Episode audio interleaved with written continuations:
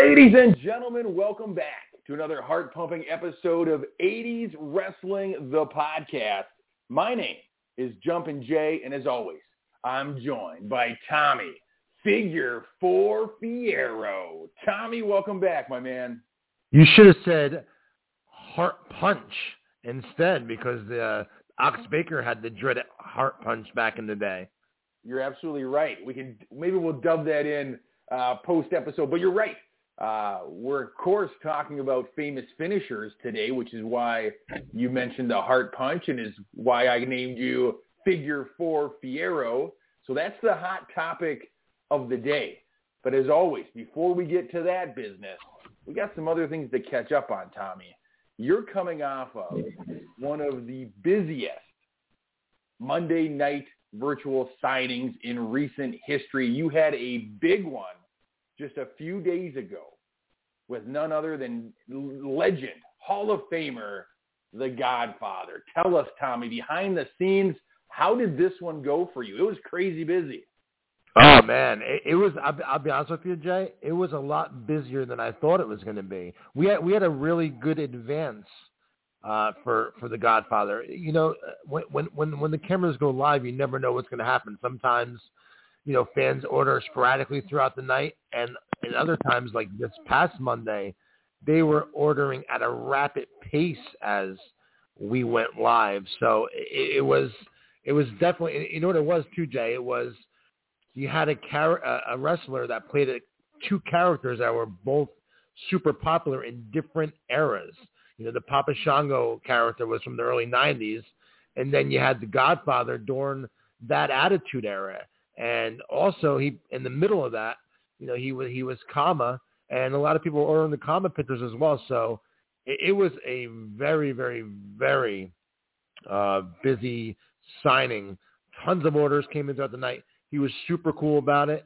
He engaged with everyone. He was at the store as well, the Wrestling Collector, the day before, our store here in Stockholm, New Jersey. And, man, I was surprised by the turnout there as well. Uh, we had a nonstop line going, Jay, for about two and a half hours to meet the Godfather. So uh, a, a big, big uh, Sunday, Monday for us here in New Jersey, with the Godfather doing a virtual signing on Monday and a in-store signing on uh, Sunday. And uh, we were off this Monday, but we'll be returning the following Monday with Wildman Mark Mero on Monday, August the sixteenth. So if you haven't taken part in any of our virtual signings yet, Uh, all you have to do is head over to our website, eighty s wrestling con dot com. You'll select which photo you like of Mark Mero. We have some Johnny B. Bads up there. We have him as Wildman Mark Mero with Sable. And uh, you choose which photo you want, and then you tune in live on our Facebook page the night of the signing. It's uh, facebook.com backslash 80s wrestling picks. But we also have that link right on the, the main page of the website as well. And then you just watch the show, and then you'll you'll get the chance to see him sign your autograph picture, hold it up, give you a shout-out, and then we ship it out to you afterwards.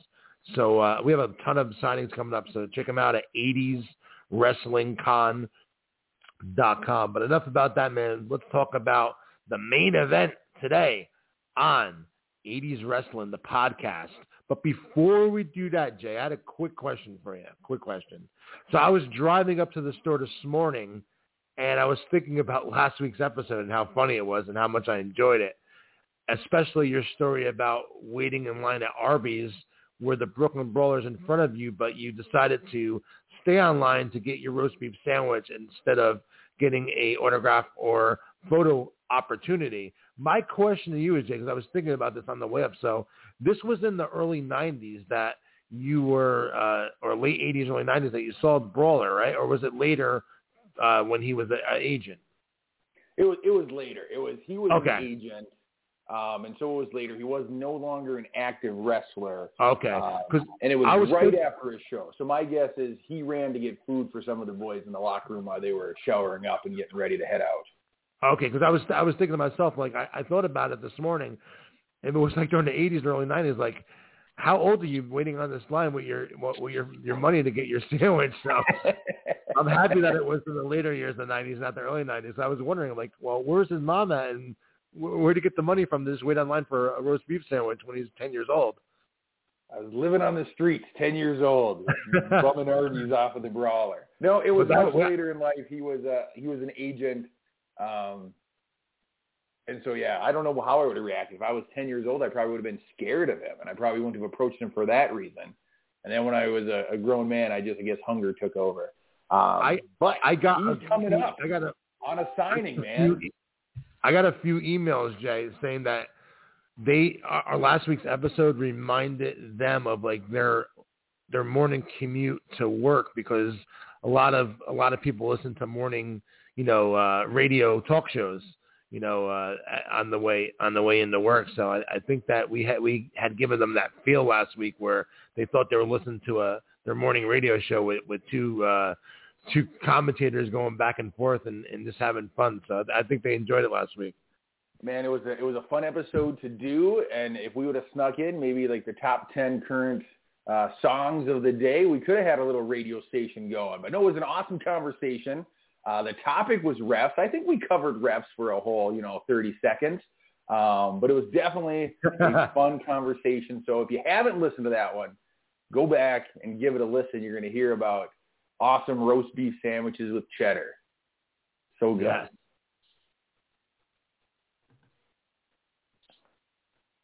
Let's jump into the hot topic of the day. You put me on the spot last episode. You said, what do you want to talk about? First thing that popped into mind was finishing moves. Because, man, back in the eighties, the finishing move meant something. Wrestlers would spend all match building to this one move. And once executed, very, very rare was it that somebody kicked out after a finishing move. That was normally reserved for one guy in the main event spot, but all other matches, that finishing move, man, it was treated as special. And in the eighties, man, we had some good ones. We had some of the best submissions, some mind-blowing power moves. We had high-flying finishers. And today, Tommy and I are going to cover them all, or at least the ones we can remember. And so, Tommy, just to start the show, this, this is unfair. This is an unfair question, because it's like, I don't know. It's like pick, pick, picking uh, salty treats versus uh, sweet and sour treats. Like sometimes you're in the mood for one and other times you're craving the other. But just as a blanket question, if you had to choose, are you more of a power move guy, uh, a submission hold guy, or a high-flying finisher? What is your favorite type of finisher from this era? I tell you what, that's that's a tough question, because there's different finishers that I, I loved as a kid that that are, are, are absolutely different styles than the ones you just you just said. You can high flying, absolutely Macho Man Randy Savage coming off the top rope with that elbow. Power, if you're looking at a power move, about Hulk Hogan dropping that big leg on his opponent. So I mean, there's different categories, definitely, or or or just a devastating move. Personally, maybe my favorite move as as a kid, the D D T by Jake the Snake Roberts. So there's definitely, definitely, definitely different categories for some of these finishers, but I, I think we should definitely talk about all the big ones for sure today. Since you brought up my all-time favorite wrestler's finishing move, everybody knows, it's no secret, Jumpin' Jay is a Hulkamaniac. I, I bleed the red and the yellow, but I will say, even as a kid, I thought the leg drop as a finishing move was a little suspect. Because, yes, it was the atomic one. Yes, he's Hulk Hogan. Yes, that leg weighs a ton, and he goes, he jumps high. He's at top rope level every time he jumps to drop that. But I would see as a kid, I would see other wrestlers on the card do a regular leg drop, and it was just a throwaway move. But Hogan's was something special back then. Is that a little suspect to you, Tommy, or did you buy into it the whole time you were a kid? I went into it hook, line, and sinker, man. That's the Hawkster right there, brother. What's wrong? We have a little respect. Did you buy into it because of the setup with the big boot to the atomic leg drop? Because it was always the combination, man. Three punches into the rope, big boot, atomic leg drop.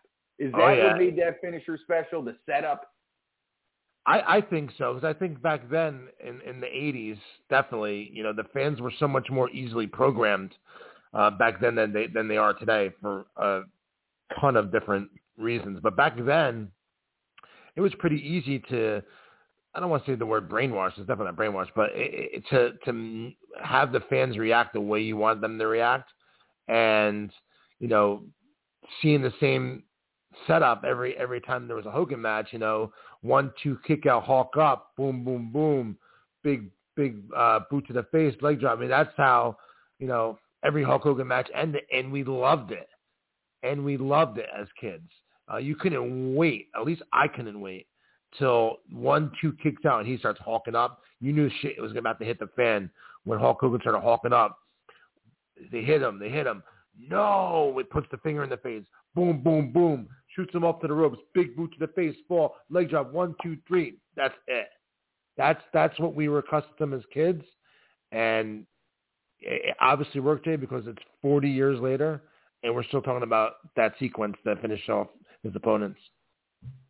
You're absolutely right. It works because of that exact reason. And as you're describing this, I'm smiling ear to ear because I can picture it each and every time. And I would challenge any young man that's a Hulkamaniac growing up to keep your butt on the couch when you see Hogan start hulking up. Because like you said, you knew what was going down after that. So you're off the couch, you're cheering, you're going crazy. And then you see it thrown to the ropes, that big boot and that heavy leg coming down on the throat of his opponent. And you knew no one. Well, almost no one is going to kick out of the leg drop of the Hulkster. That's a great one to talk about first, man. Thank you for bringing that up at the top of the show, because when you talk Golden Era, when you talk eighties wrestling, it doesn't get any bigger than Hulk Hogan. And that atomic leg drop is one of the most iconic finishers in the history of professional wrestling. Absolutely, man. Let's talk, well, while we're talking about that, we might as well talk about the other two that I brought up at the top of the show was the Macho Man's flying elbow up the top rope and Jake Roberts' D D T. Listen, man, in the eighties, high flying was not what it is today. Not everybody went to the top rope. Not everybody was doing flips or dives or jumping to the outside from the top rope. Randy Savage was a rare breed, man, because he would do a double axe handle from the top rope to the outside, which was insane back then. And then that finisher, when he climbed to the top and he put his fingers over his head and pointed to the heavens, and then he dropped that elbow, that might be the prettiest elbow in the history of wrestling, Tommy. Absolutely, man. And and he, he got, he was like Air Jordan in the air, man. Like he's like, it was like a bird flying in the sky when the Macho Man would jump off that top rope. And, and, and again, you know, you, you, if you were for some, and I hate to, I always hate to do this. I hate to like compare it to today's wrestling because it just, it's a totally different animal for countless amount of reasons. But I don't think twenty years from now or thirty or forty years from now, like we're doing right now, that you're going to have two guys on a podcast talking about the greatest finishing maneuver or maneuvers of the year two thousand twenties. I just, I just, I just don't think it, it'll ever happen. Like, I, I don't think we'll remember uh, twenty years from now what Daniel Bryan's finishing move was or what this guy's finishing move was. I, I think that it's just so iconic back then. Like with the, I like, I like the, the last several weeks we've been covering different aspects of eighties wrestling, from the steel cage matches uh, to, you know, all these different things that we're doing. Now we're on to, you know, uh, with the battle royals. Now we're on to, you know, the finishing moves. Like all that stuff was always such a huge part of our childhood. The the songs, the theme songs that came out, to the moves that they did. It was just so, so different then. And, and it, it everything was special back then. Maybe that's a, a good way to sum it up. Like today, moves are moves, like whatever. But back then, when Jake Roberts hit that D D T, man, it was special. When Hulk Hogan dropped that leg drop, it was special. When Macho Man dived off that top rope and dropped the elbow on his opponent, it's special. We remember it forty years later. I don't just don't think that's going to happen to, to today's generations of fans forty years from now. No, I think you're right, and I think I would argue that forty years from now, there's still going to be guys who are talking about eighties wrestling who either are, it's going to be you and me in our eighties talking about it, or it's going to be younger guys that discovered the product uh, and are looking back at it because, like you said, it was special back then. The, the, the finishing moves fit the characters, and the moves were treated as special, man. And maybe it's because I know you're a huge fan of the squash match that they used to have in the World Wrestling Federation, which was designed to showcase your main event stars. And so on a Saturday morning program, you're seeing a big name Macho Man against a local enhancement talent, a jobber. And so you're going to see Macho Man's moveset, and it's going to be capped off with him floating through the air and delivering that bionic elbow across the throat of that enhancement talent. And so, like you said, it was special. They treated it special, and they showcased it in a special way. That way, when you got to a pay-per-view and you saw two main event superstars going against each other, you were excited. You anticipated how they were going to approach each other. Which move were you going to see? Who was going to get to their finishing move first? Because at the end of the day, that finishing move was treated as the end of the match. And so when you knew it was getting set up, you felt the anticipation, you were excited. And then when it happened, chances are that match was over. So I think just the whole presentation that we talk about every week is what made this era so special. We all miss it. We all wish it would come back. Absolutely, man. And, and, and not just, you know, singles finishers moves, tag team finishing moves as well. Like one of my favorite finishing moves ever is Demolition's finisher, man. That was something really cool. And same thing with the Hart Foundation. Their their finishing move was awesome as well. So uh, it, it wasn't just the uh, the singles guys that had these finishers. It was the teams as well. And there was just as, as, as grab out uh, the Road Warriors and N W A up on the shoulders and clothesline off the top. I mean, stuff like that, man. Like the teams, their finishers were just as awesome as the singles guys. Listen, we did an episode on tag team wrestling, and you're getting me fired up because that's what's missing in the world of wrestling is you need to have teams that look alike come out together and have an awesome finishing move. Like that's the package for a tag team. It needs to be cohesive. And in the eighties, it was. And so I think we need to talk about tag team finishers in just a, in just a moment. I got to go back to the D D T. You brought it up. We didn't give it any attention. We need to. Tommy, talk to me about Jake the Snake Roberts and that devastating finisher, the D D T. Uh, sure, Jay. Real quickly, though, you just brought up tag teams. I want to make mention that Uh, news just broke last night, late last night. Uh, legendary wrestling, tag team wrestler, one of the best ever, lace up a pair of boots. Beautiful Bobby Eaton uh, passed away at age sixty-two. So I uh, just wanted to make mention of that and send all our thoughts, prayers, and condolences to all his friends and family. Uh, and also, uh, the, um, Jody Hamilton passed away a few days as well. So our uh, Our thoughts and prayers go out to his family as well, and I just wanted to make mention of that. No, thank you, Tommy. It, it, you think as wrestling fans we'd get used to it, but uh, every time you hear of somebody that we watched growing up and that made an impact in the world of wrestling passes away, uh, it deserves to be mentioned and honored. So thank you for bringing that up.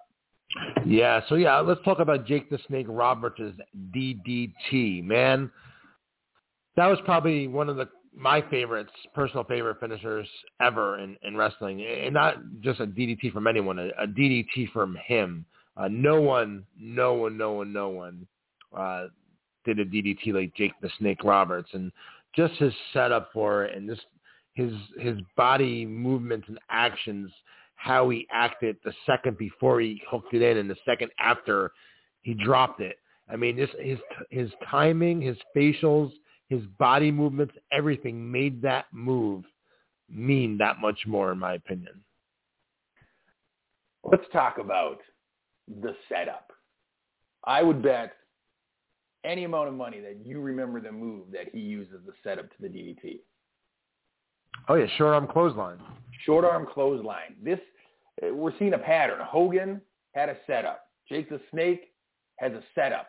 It's these little things that wrestlers would do to bring the audience in, to clue them in that you're about to see something special. And what I love about the setup, especially with Jake the Snake, is every once in a while, in a big-time matchup, he would go for that short-arm clothesline, and the wrestler would slip away, get out.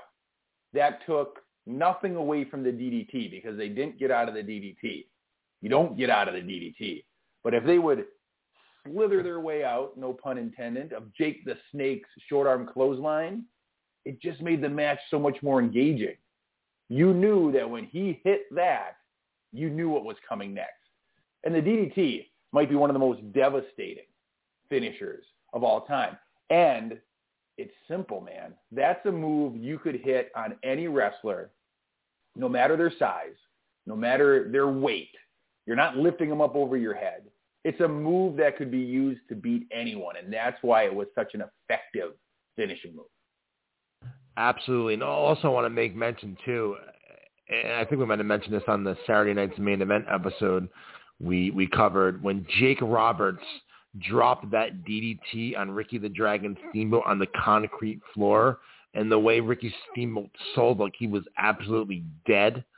Uh, man, that, that right there cemented that move as being extremely dangerous. And uh, the cool thing is you can hit it at, at anywhere, like a like an R K O at Randy Orton's, um, but um, or a Diamond Cutter like D D P. But uh, in my opinion, I think that was probably my favorite finishing move. I know when I used to play the video games, I used to love being Jake Roberts. I could do the D D T. I think you're right. I think the Diamond Cutter and the R K O are both offsprings of the D D T. I think it's it's very similar. You can hit it out of anywhere, uh, and it's just devastating. And I don't know if Ricky the Dragon Steamboat had to sell that all too much. I think he legitimately got got his clock cleaned on that one because it yeah, was a legitimate move. That's a move that you couldn't do to your brother in the basement because it, it was a legitimate move. If you did it, don't make me do it to you, brother. I'm sorry. You get me fired up sometimes. Listen, if you're going to get fired up, it's in a conversation about finishing moves because they were designed to finish you and, and, and to fire you up. Um, I'll talk about one of my favorites from the eighties. Now, this was a heel guy who at the time I wasn't a big fan of because I was following W W E programming and I was cheering for the faces and booing the heels. But as you get up into an adulthood and you look back and you realize just how amazing this guy was as a performer and how cool he was in his finishing move, Ravishing Rick Rude has to be in the conversation for being one of the greatest heels of this time period. And he had the move, the Rude Awakening, which, man, the move itself is devastating, but the way he performed it was just meant to get heat, and it worked. I love the Rude Awakening. Oh, yeah, man. That's one of the best ever, man. He was one of the best ever. Um, yeah, it, it was it was cool back then, too, because, you know, the Hills did some really awesome moves as well. You know, I mean, it, we, if you went down if you went down the whole roster of the W W F right now, I'm sorry, W W E right now in two thousand twenty-one and said, what are their finishers? Me. You asked me, I would not. Outside of Randy Orton's R K O or Roman Reigns, the Superman punch, or maybe one or two others, I would have no I, and it's it's and partly because I don't watch it uh, anymore. But, you know, if you were to ask me what, you know, Honky Tonk Man's finisher was or, or pretty much anyone on the roster in the nineteen eighties, we would be able to tell you their finishing move in the split of a – not not there's that, but hometowns and weights too. three hundred two pounds from Venice Beach, California. Who's that? From Stone Mountain, Georgia. From Glens Falls, New York. Right? So we, we knew not only their finishers, we didn't know their we not only knew their music, we knew what hometown they were, we knew how much they weighed. It was just so different back then. I know that's a little off topic, but hopefully it turns around and makes sense what, what we're talking about. Absolutely it does. Here's something I want to do, Tommy. We mentioned four solid finishing moves from the eighties. We had Hogan, Savage, Jake the Snake, and Rick Rude. Real quick, I just want to get your opinion on each one. Do you think that finishing move would work in today's wrestling or would not work in the landscape of today's finisher? Let's go from the top. Hogan's atomic leg drop. Do you think a leg drop could work as a finishing move today, yes or no? Never. Never. How about an elbow drop from the top rope? I would like it to. All right, fair enough. How about a D D T? Absolutely. I think it's so as well. And then what about the neck breaker, the Rude Awakening?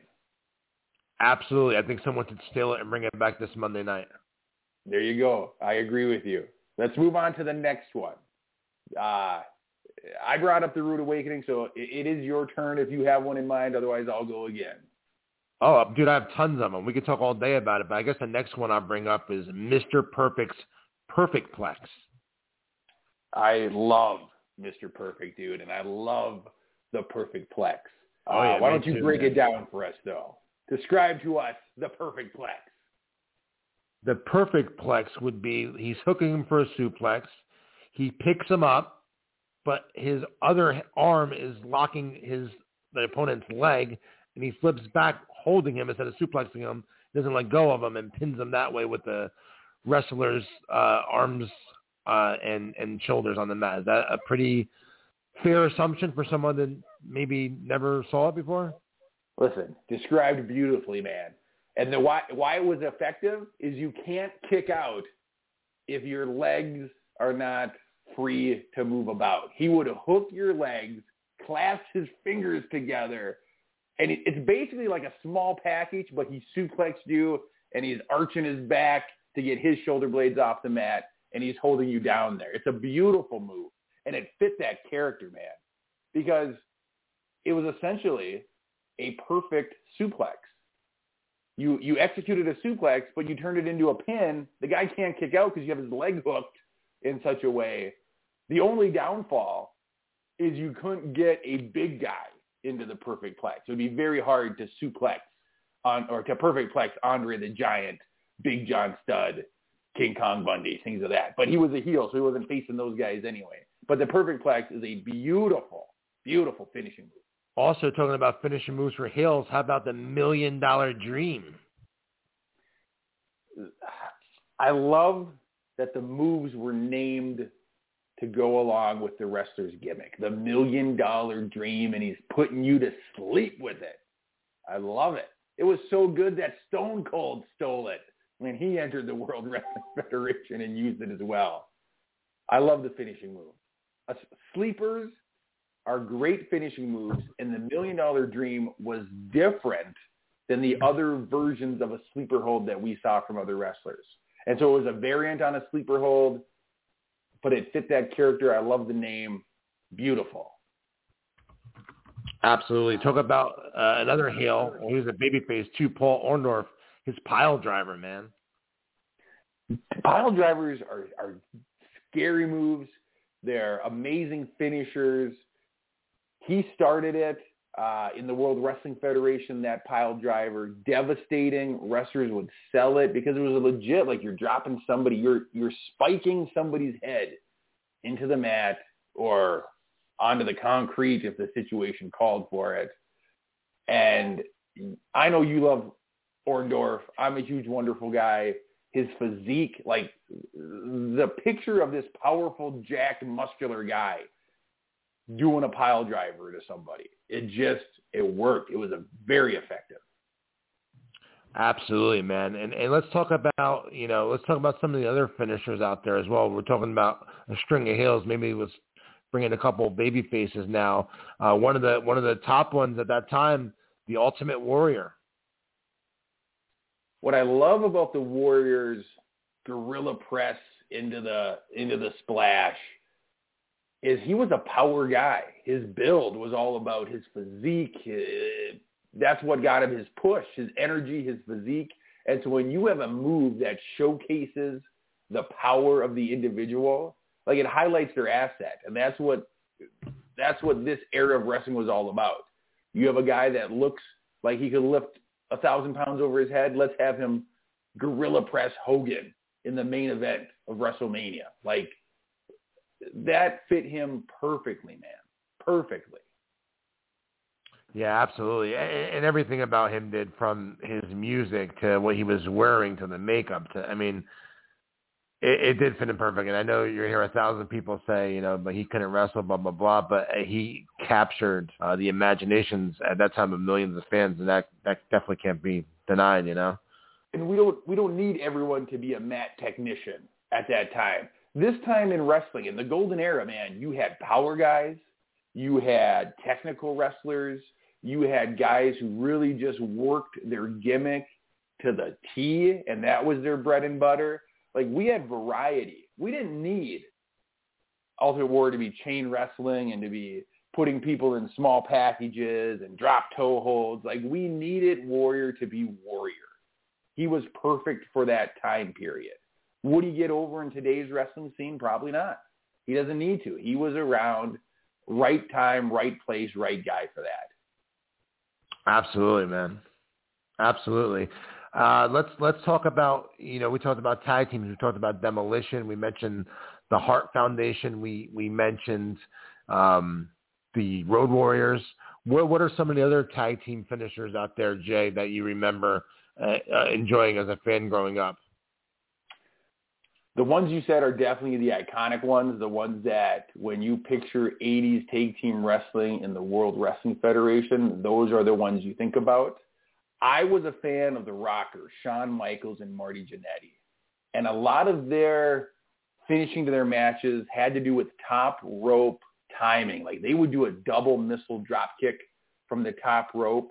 Um, and that's, that's a tough thing to time. Or they would do Uh, tandem flying headbutts from opposite corner posts, which is another tough thing to time. And so anytime you have a tag team working together to do a move together, it just came across as more devastating, man. It just worked. All-time favorite W W F tag team, you know, is Demolition for me.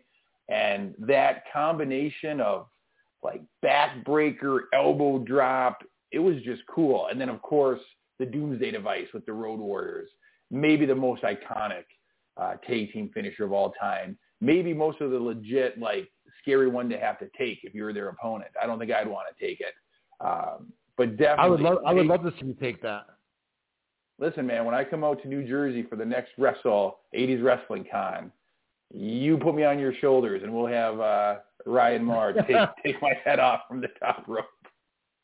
I would. I would love that. I would definitely book that, man. I think that's a wonderful idea. There you go. You have to charge extra for people to see that. And it's only happening once. Nice. So what else is going on? Talk to me, brother. What, what's, what else well, you got on, on, on your uh, radar there? We just named a whole bunch. I kind of lost track of them, but I wanted to get your impression on, on the few that I can remember. The Perfect Plex. Is that, would that work in today's wrestling? Oh, hell yeah, man. You kidding me? I listen, I agree. That's that's a move that probably hasn't been performed since Mister Perfect last performed it. And so that is one that definitely uh, could come back. How about the Million Dollar Dream, that version of the sleeper hold? Do you think that would fly in today's wrestling scene? Yeah, man. Listen, I I think I think anything can work in today's wrestling if, and it's a big if, they program that to work with today's wrestling fans. You just, it's, they have the marketing machine behind them. They have the T V show. They have the social media that has millions and millions and millions of followers. They have the, the network. They have all these different devices and avenues of how to uh, make and, and not really make, because you can't do that in this generation, but uh, try and, you know, persuade them in that direction by whatever, you know, it, it's marketing one-on-one, by whatever message you're you're trying to convey to that audience through be social media, their T V shows, their, their network, whatever. So, I mean, anything, I think anything can, can work in today's wrestling. It's just a matter of making the fans or the viewers at home believe that it can work, you know? And it's, and you just got to be really Um, intentional about it, and you got to take a step back. And I know in the world of social media, it feels like the world's going a thousand miles per hour, and so you don't necessarily feel like you can slow things down to tell proper stories. But that's what true wrestling fans want. You're right, Tommy. They want that storytelling. They want things to mean something.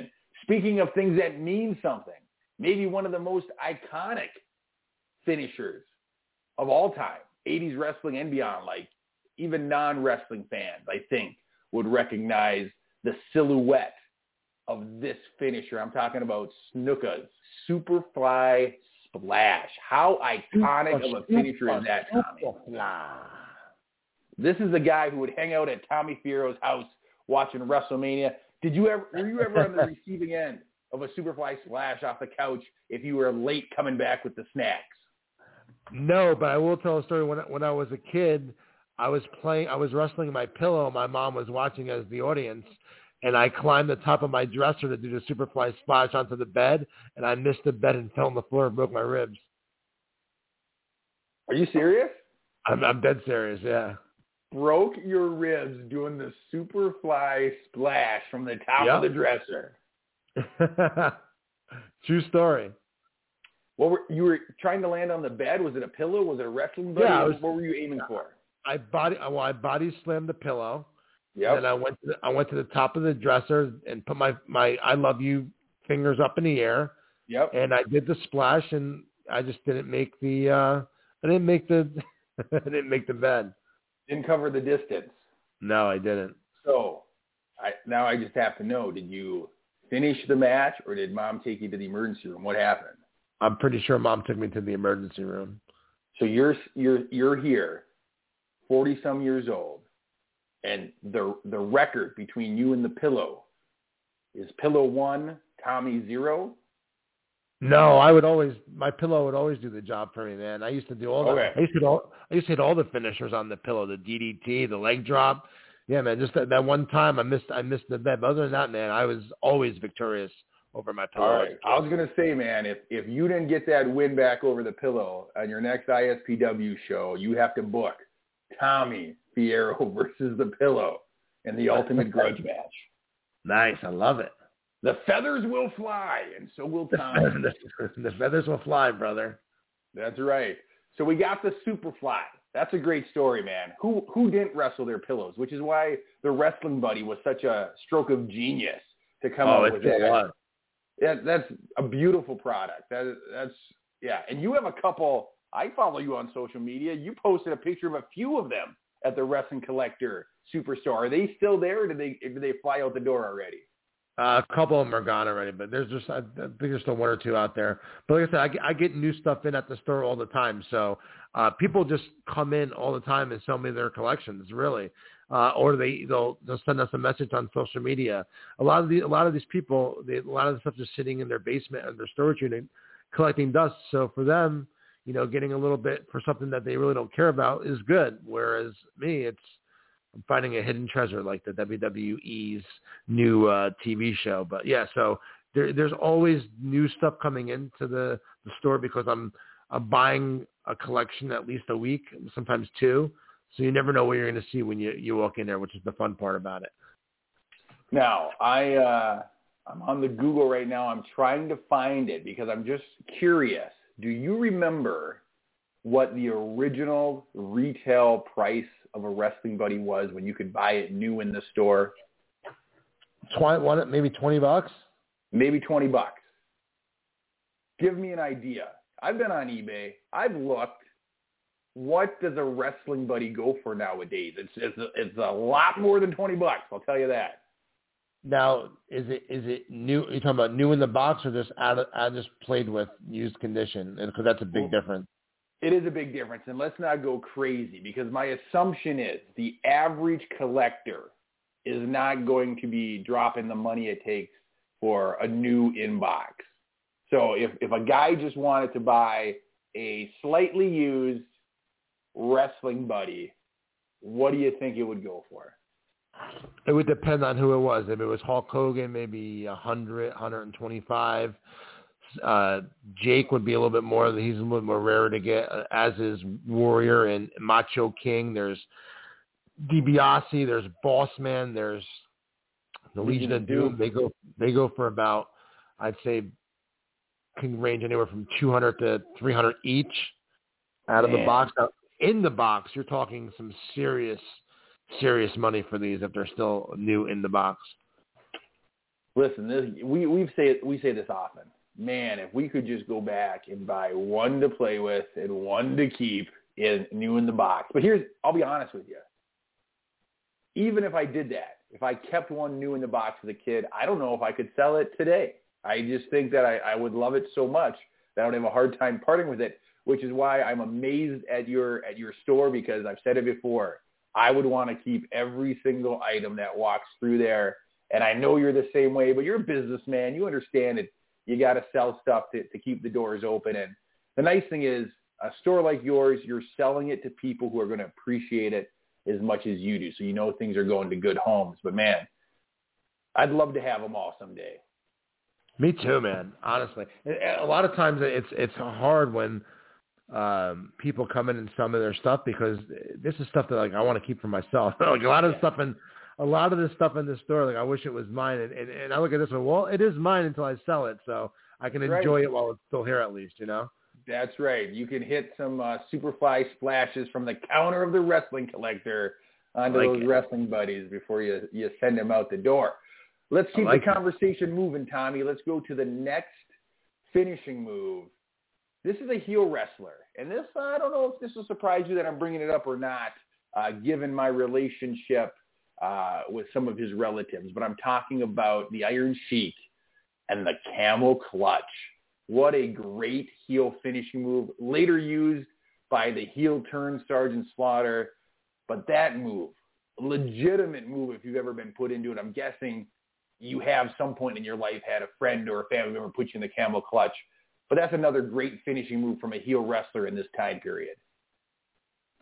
Yeah, absolutely, man. And and uh, and, and and the same thing was, you know, can be said for a lot of these guys that, that we haven't been brought up yet. Again, I think it all goes back to just how over they were as performers back then and how over their their their moves were because of because of how over they were as performers. I know that sounds that does that make sense or no? It does make sense. But again, that goes back to the recipe. You said last week they have the recipe. You have programming designed to showcase your superstars, which makes them mean something, which makes their moveset mean something. You treat their finisher as special. It means something. And so then when you get to a pay-per-view and you see them go head-to-head with another guy who means something, the whole match means something more. That's the yeah. recipe, Tommy. It's it's not a hard concept to follow. Like, I, I was just about to say, like, just say it was, you know, Sam Houston that was that was doing that, that D D T. You think it would have got over as much as it did with, with, with, with, with, as Jake did it? Or say it was um, Barry Horowitz throwing up the big boot and dropping the leg. Like, I, I'm not trying to try to single these guys out, but I'm saying, like, it was the performers that, you know, enhanced the moves and, and, and vice versa. So, Jay, I want to say to you, like, right now is, like, I'm not putting you on the spot. Obviously, you know, I was asking this. If and, and, and this has to be in no particular order, so take your time on it. What would be, looking back on at, at your childhood, not now as an adult, but when you were a kid, what were, again, in no particular order, your top five finishing moves? The thing about this question is, and I think it plays into what you're talking about, that the, that the wrestlers themselves meant more. The top five are probably going to be the top five guys that you love to watch. So in the World Wrestling Federation, it would have been Hogan. It would have been Warrior. It would have been Savage. It would have been Jake the Snake Roberts. And for me, I'd probably throw Perfect in there in my top five because he was the first heel wrestler that I loved as a kid and the first one that I kind of went away from W W F programming and saying, I'm supposed to boo this guy, but I love him so much.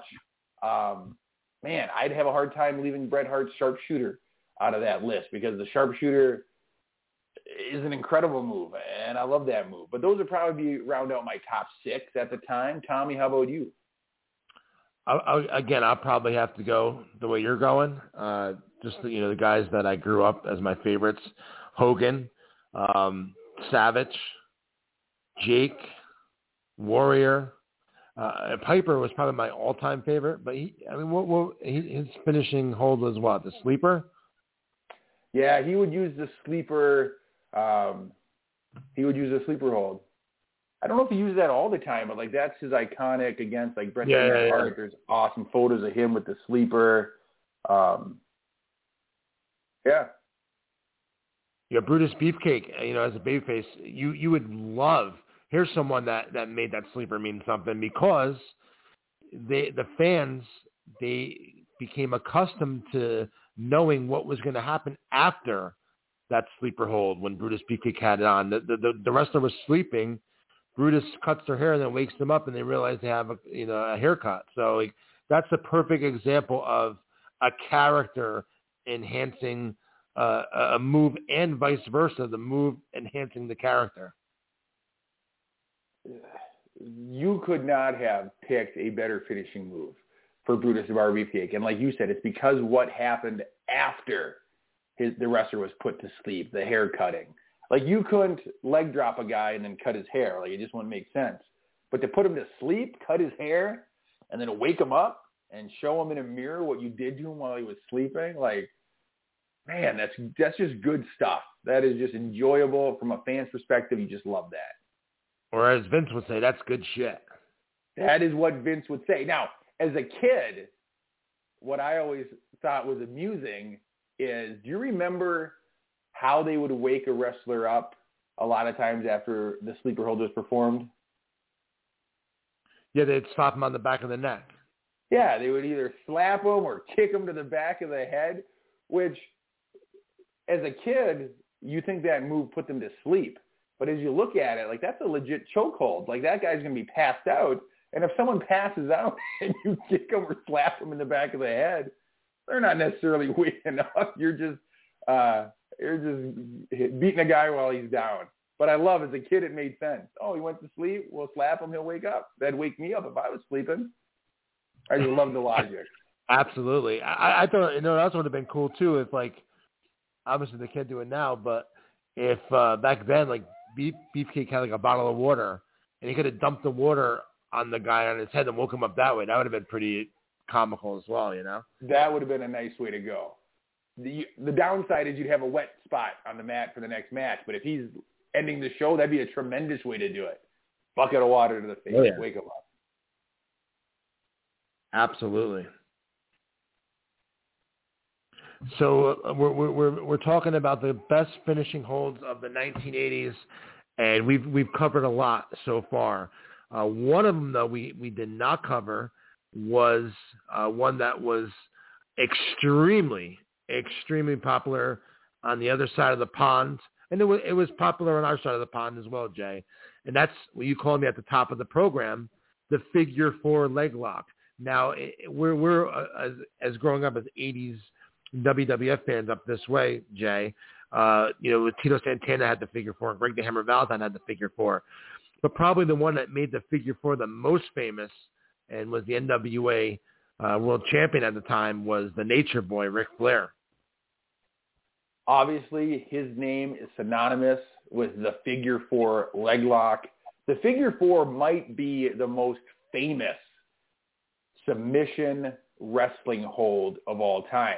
And now, I don't remember, I think it was Edge who pointed out that Ric Flair did not win a lot of marquee matches with the figure four. He would win a lot of, of uh, jobber matches with the figure four, and then he would have to cheat or sneak out a victory in his big-time matches, which fit his heel character amazing at this time. But that figure four leg lock in itself is one of the most iconic wrestling moves. And like you said, in the World Wrestling Federation, we saw Tito do it. We saw Valentine do it, and Valentine add it, like the baseball shin guard, uh, to make it seem a little more effective, a little more painful for the opponent. But Ric Flair and that and that figure four leg lock, like, they just go so well together. And I think years from now, if you mention the figure four leg drop, leg lock, people are going to picture Ric Flair. No doubt in my mind. Yeah, and, and no, no doubt at all. And what, what was the Rock and Roll Express's uh, finishing move, Jay? I, I, I'm I'm embarrassed to ask that. Was it a double? Uh, was it a double like super kick, or was it like a double fist drop off the top rope, or was it a combination of both? I was going to say double fist drop. Let me look it up here. I know the Rockers did that one as well. It was Rock and Roll Express. I'm trying to Google it here. They brought up the uh, the Midnight Express fishing move. I think it was a double uh, double fist drop, double punch from the from the top rope. Let me see if I can find it. While Jay's doing his research, Uh, I, I should be uh, embarrassed. I don't know the answer to this. Again, I, I don't want to keep uh, saying that I grew up up here in New Jersey as a W W F fan, but it, it is true. Uh, I, I my you can ask me anything about W W F, and I would know. As as N W A in the eighties, I, I watched it, but I wasn't a uh, diehard uh, glued to my T V watching it every week. But I, I did watch it a lot. You you were right with your initial was your initial thought, man. It was a double drop kick from the Rock. Oh, I was right. I, so I, take it back. Right. I take it back. I take it back. Give I know yourself exactly. a little credit, Tommy. Yeah, double drop kick for the Rock and Roll Express. Again, I mentioned that with the Rockers. That's a tough move to time because you're you got to come off. At, it's like synchronized diving in the Olympics here. You got to come off at the same time. You got to hit your mark at the same time. That's a tough tough one to pull off. I wonder if they're still doing that as their finisher because they're still very active. Maybe maybe I can book them for my next eighties con and they can try it on you. Right after I take the Doomsday Device, I'll stumble over and they can deliver the double drop kick. what, what? Anyone else? Any other ones out there, Jay, that we didn't get a, an opportunity to really cover? I mean, there's there's just so many out there that it's going to be hard to like you know name everyone. Like I said, the Honky Tonk Man, the Shake, Rattle, and Roll. Uh, you know, Jake Roberts' D D T. Ric Flair's Figure Four. How about King Kong Bundy's Avalanche in the corner? Uh, you know, there, there's a ton. Coco Beware's drop kick off the top rope. You know, British Bulldogs. You know, Tito's Flying Forearm slash Figure Four. There's, there's just like you said, Bret Hart, the Sharpshooter. There's just so many different ones out there that you know we could probably go down a list for a long time and just talk about any. Uh, how about Dusty Rhodes? We didn't even, we didn't bring up Dusty Rhodes yet. The bionic elbow to the head. I would love to see him or anyone do that to you, just so you know. Listen, I'll, if you can get legends to do their finishing move, I will gladly take most of them. Which ones wouldn't you take? I would not take a move that I know you've been on the receiving end. You, I, I believe you've gotten yourself a sting face from Rikishi.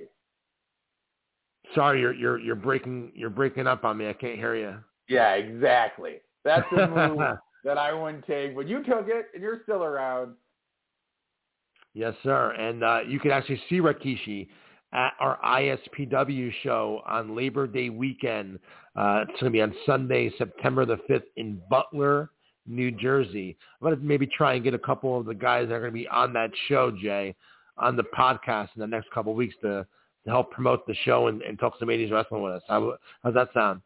That would be amazing because you got some big names on there, big superstars, some tremendous independent stars, and tickets, they're available, but they're going they're going fast, man. Yes, sir. Front row is uh, sold out already, and, and other tickets are moving as well. I'll tell you what, I'm, I'm gonna I'm gonna I don't know who it's gonna be yet.